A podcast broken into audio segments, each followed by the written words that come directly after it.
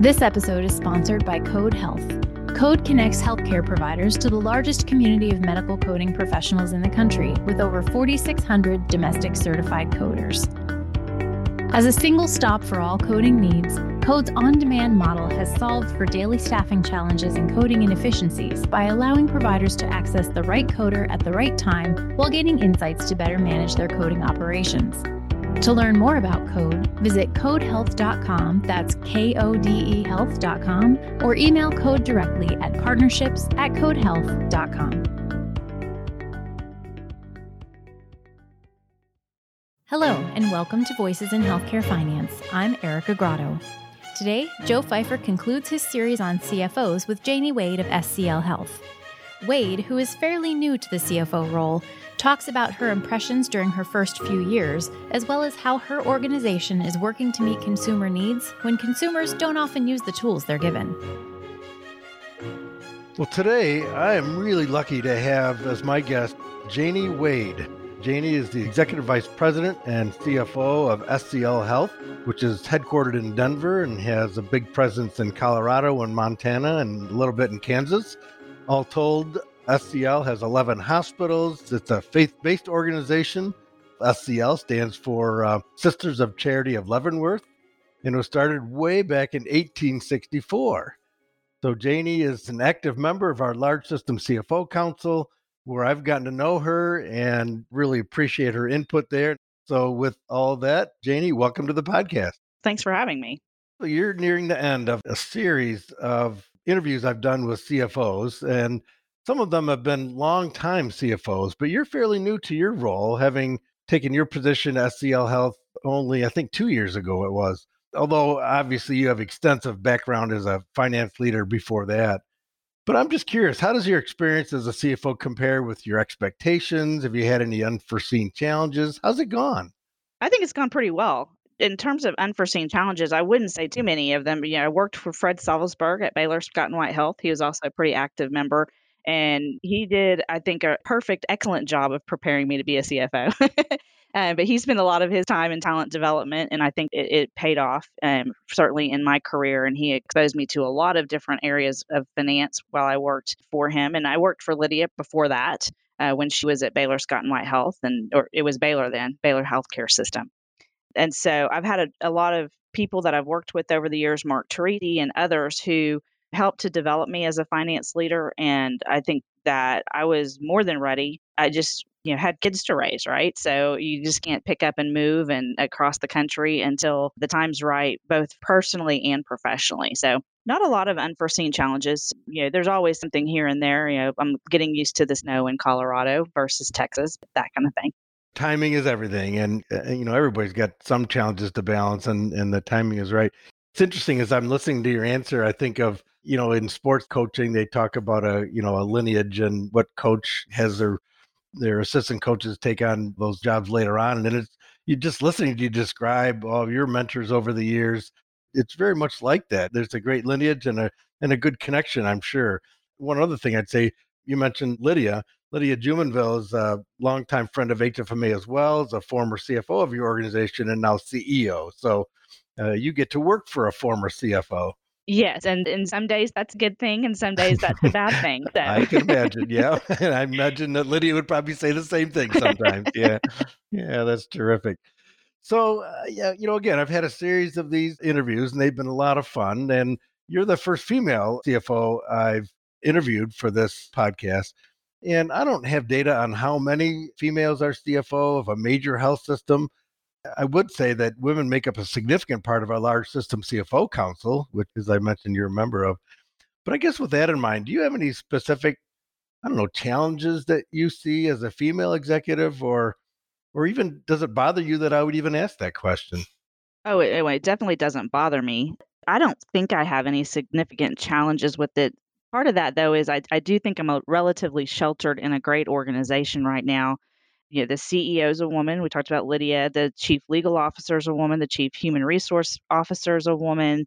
Chief strategy officer is a woman. Of course, chief nursing officer is a woman. That's pretty typical. And then and then I'm here. So our, our marketing and communications SVP is, is a female. So you know, we are actually pretty female heavy at the top levels, and our board has made a really conscious effort to have a diverse board. We still have some of the sisters on our board, but then we also have IT leaders, former rating agency analysts, former business executives who are all female. So I think I'm probably somewhat sheltered in that aspect, in that I'm in an organization that's on the leading edge of having a lot of women in leadership roles you know, early in my career, obviously, when I had little kids, I had a, and still do have a very supportive husband.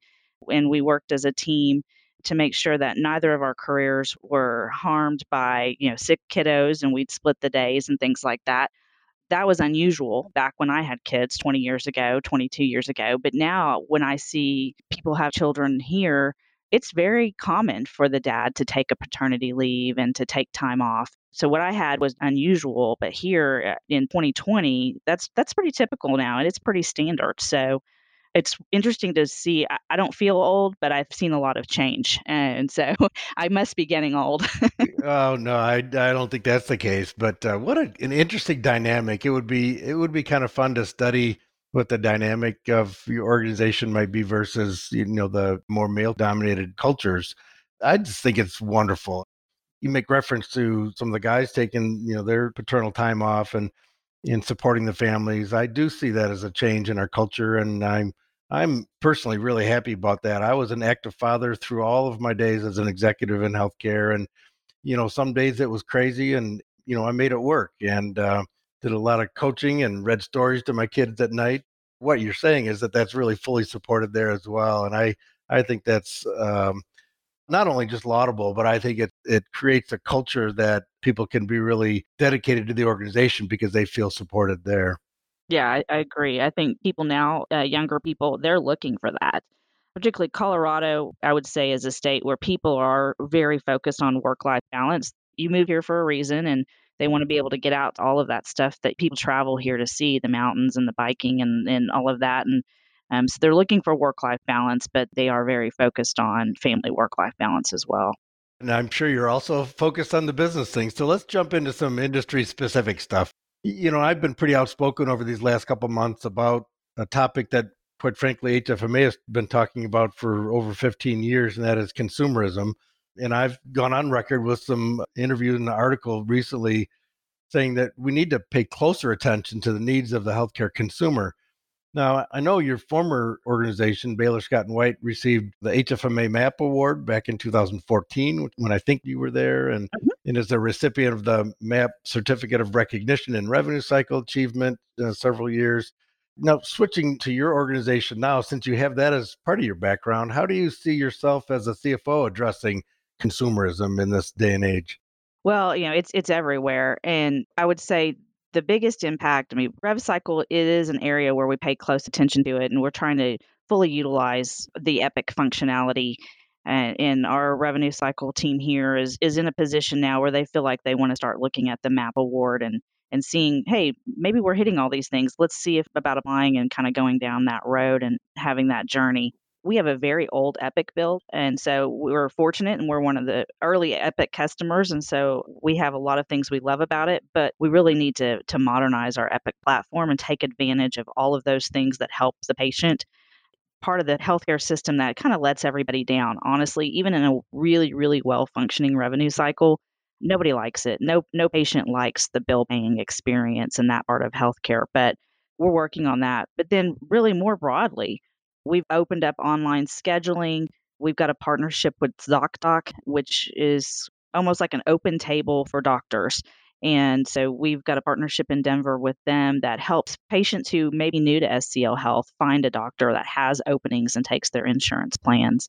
So we're doing more of that. We have a digital services committee led by our IT organization, but it's got a lot of people there from innovation, finance, marketing, the clinical side and just looking at all things digital, mm-hmm. really just kind of opening that world up. In a lot of our markets, this is going to take some time because we're 70% governmental in a couple of our markets, 80%. So Wow. we still are getting something of order of magnitude like 30,000 calls a, a month in our call center. There are still people who want to call and talk to a person. Now, I, I don't like to call and talk to people. I want to just do the little live right. chat or I just want my answer to be in your FAQs. But there are still a lot of people who want to call and talk to a human being. And so you really have to do both the digital and the interpersonal. You have to have both, and that's that's not cheap, as we know as finance leaders.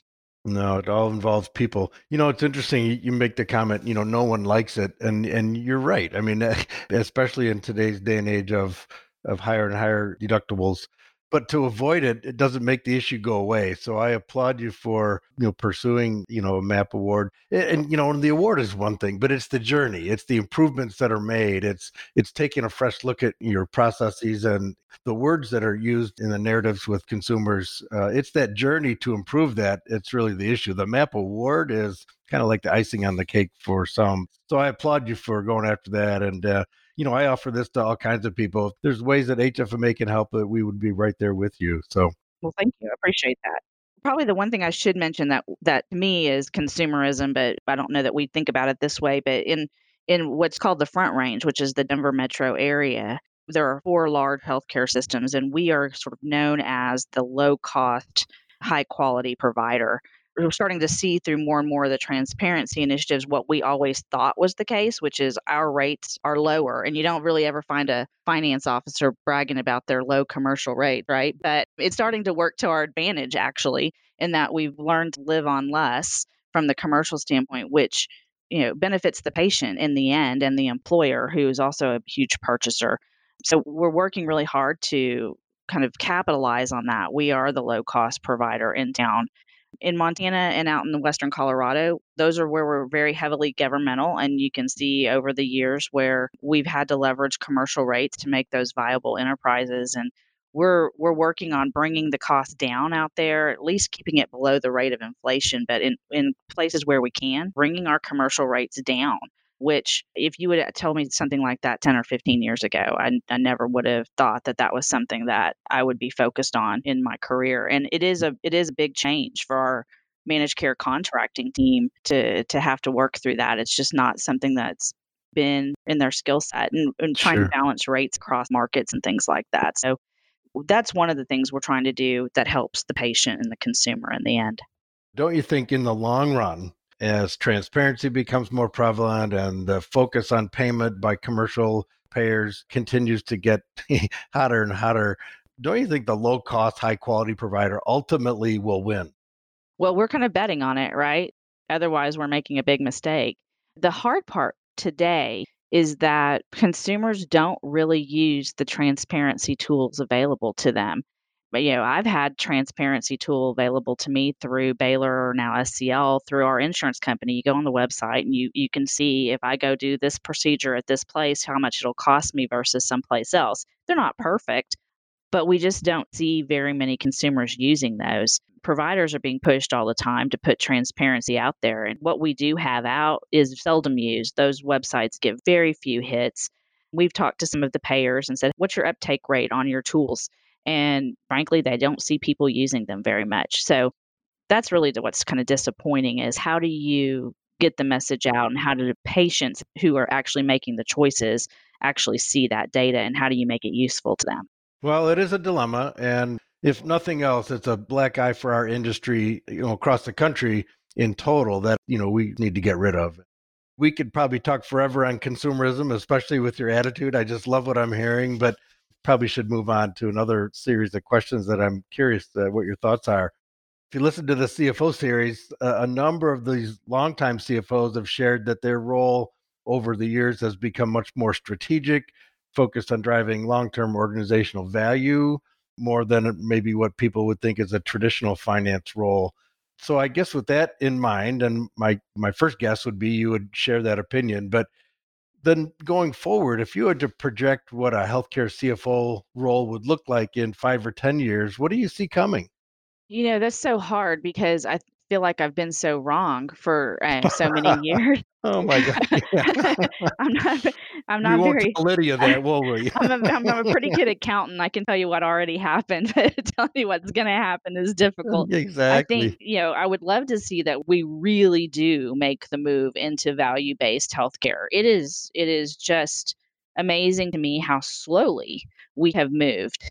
I first got into a finance role in a healthcare system in 1999 just as the Balanced Budget Act had passed and everything was kind of coming down on us. And you know you were closing a lot of services that frankly today we need in order to perform in a value-based world. And i don't see that we have really in particularly in the markets that we're in denver and montana the focus there has really turned to price as opposed to total cost of care and so we're big on the total cost of care concept, but we're just not seeing it take hold with employers. We're not seeing it take hold with the legislative bodies and, and the government here. So I would love to say in five to 10 years, we're in more of a value based world where we're keeping that total cost of care low. And that's what I would love to see. But I've been saying that for such a long time, and the progress has been really slow.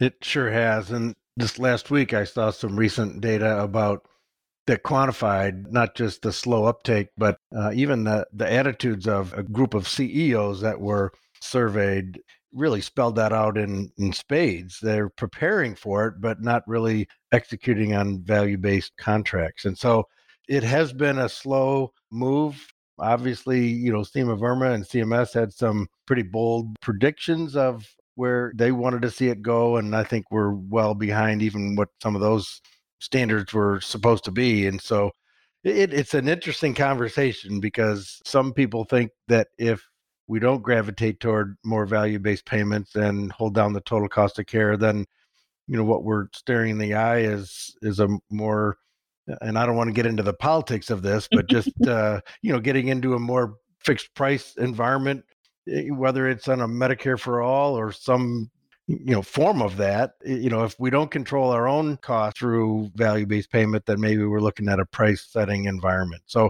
who Yeah, knows where that's going to go Yeah, I, no, I agree with you, and I, we're certainly seeing that in our environment. Is that state governments have decided they want to get um, more into a rate setting mode. Well, once you get into that, it, it really takes a lot of those value based things. You know, it, it makes them much more difficult to do. So I think you're right. We got to figure out an answer, or it's going to be given to us.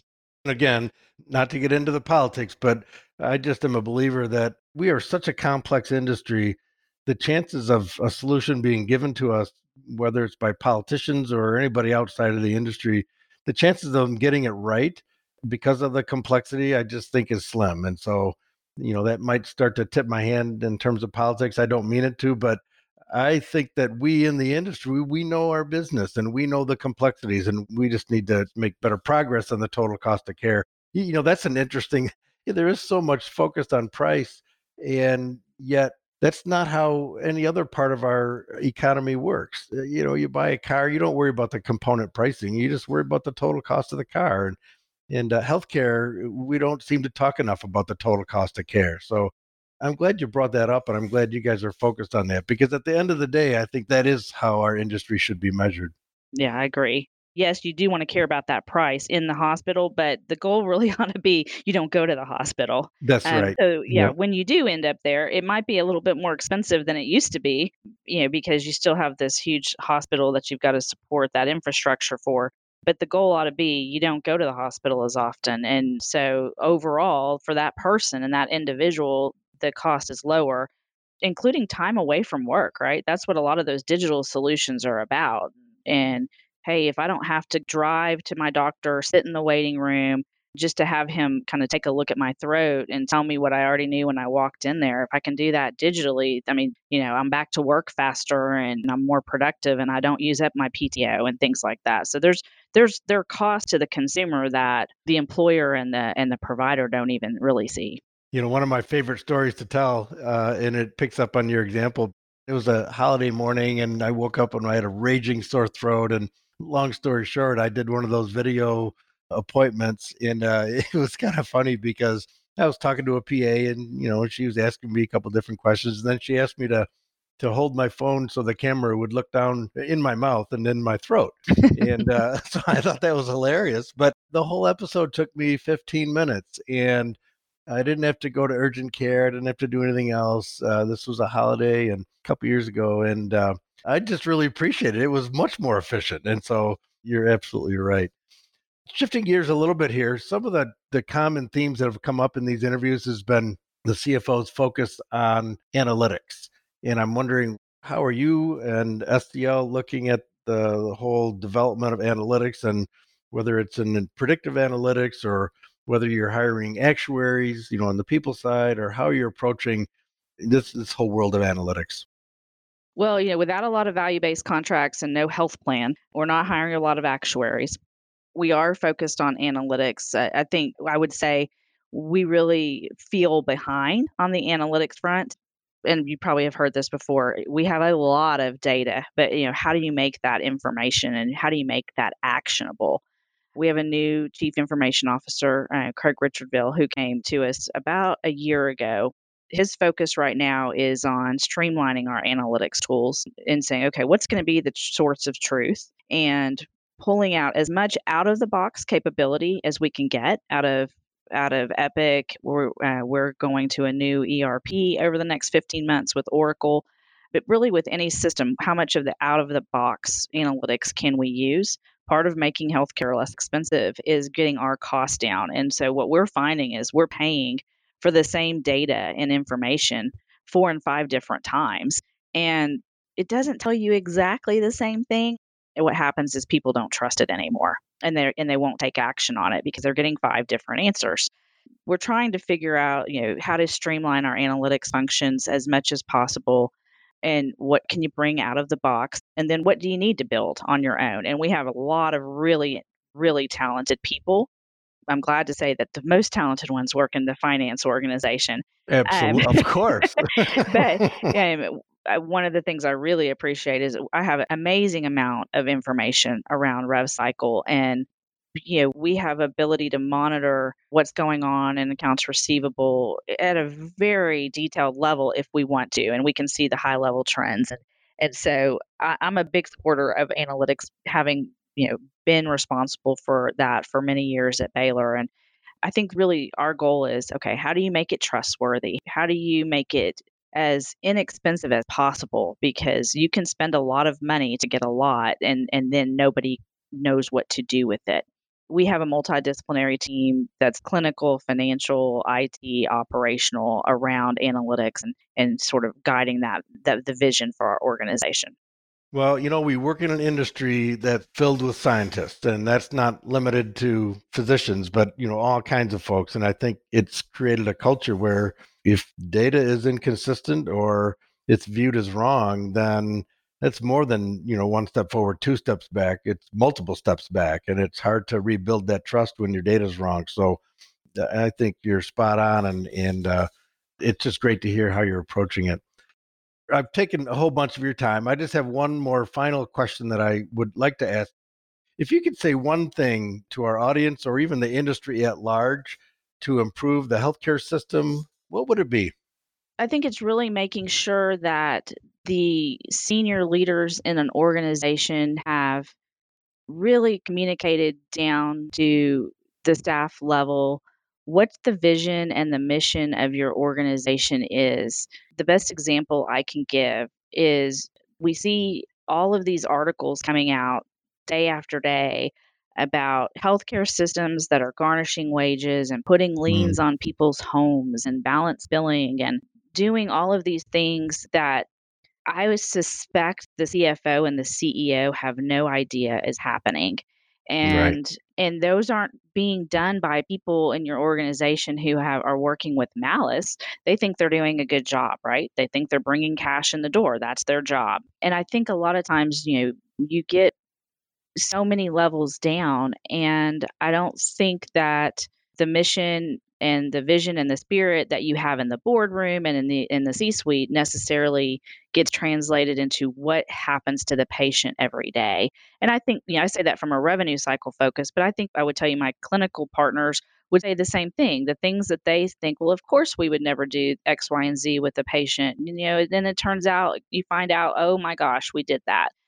The patient doesn't see the CEO, the CFO, the chief clinical officer. The patient sees the nurse, the collector, those are the people who touch the patient and you want to make sure that those people really understand what is the ultimate vision and mission of your organization and how you want to operate. Yeah and what a challenge that is. I remember that in my spectrum health days. When i left i think we had 18000 employees or somewhere around there about the same as you and uh, it's it's an overwhelming task to try to communicate to all those frontline folks it's a never ending challenge that's for sure well, hey, this has been as as enjoyable as I thought it would be. Uh, your attitude is refreshing. I love your approach. You've been a great addition to our our large system CFO council, and now we have thousands of members that see why. So, thank you for taking time, precious time out of your schedule, and and spending some time with me and our members today. All right. Well, I appreciate it, and thanks for having me. Voices in Healthcare Finance is produced by the Healthcare Financial Management Association and written and hosted by me, Erica Grotto. Sound editing is by Linda Chandler. Brad Dennison is our Director of Content Strategy. Our President and CEO is Joe Fifer. Special thanks to Nick Hutt, Mary Mirabelli, and Rick Gundling for their help with this production. Finally, we always welcome your feedback and invite you to reach out to us with your questions and comments at podcast at hfma.org.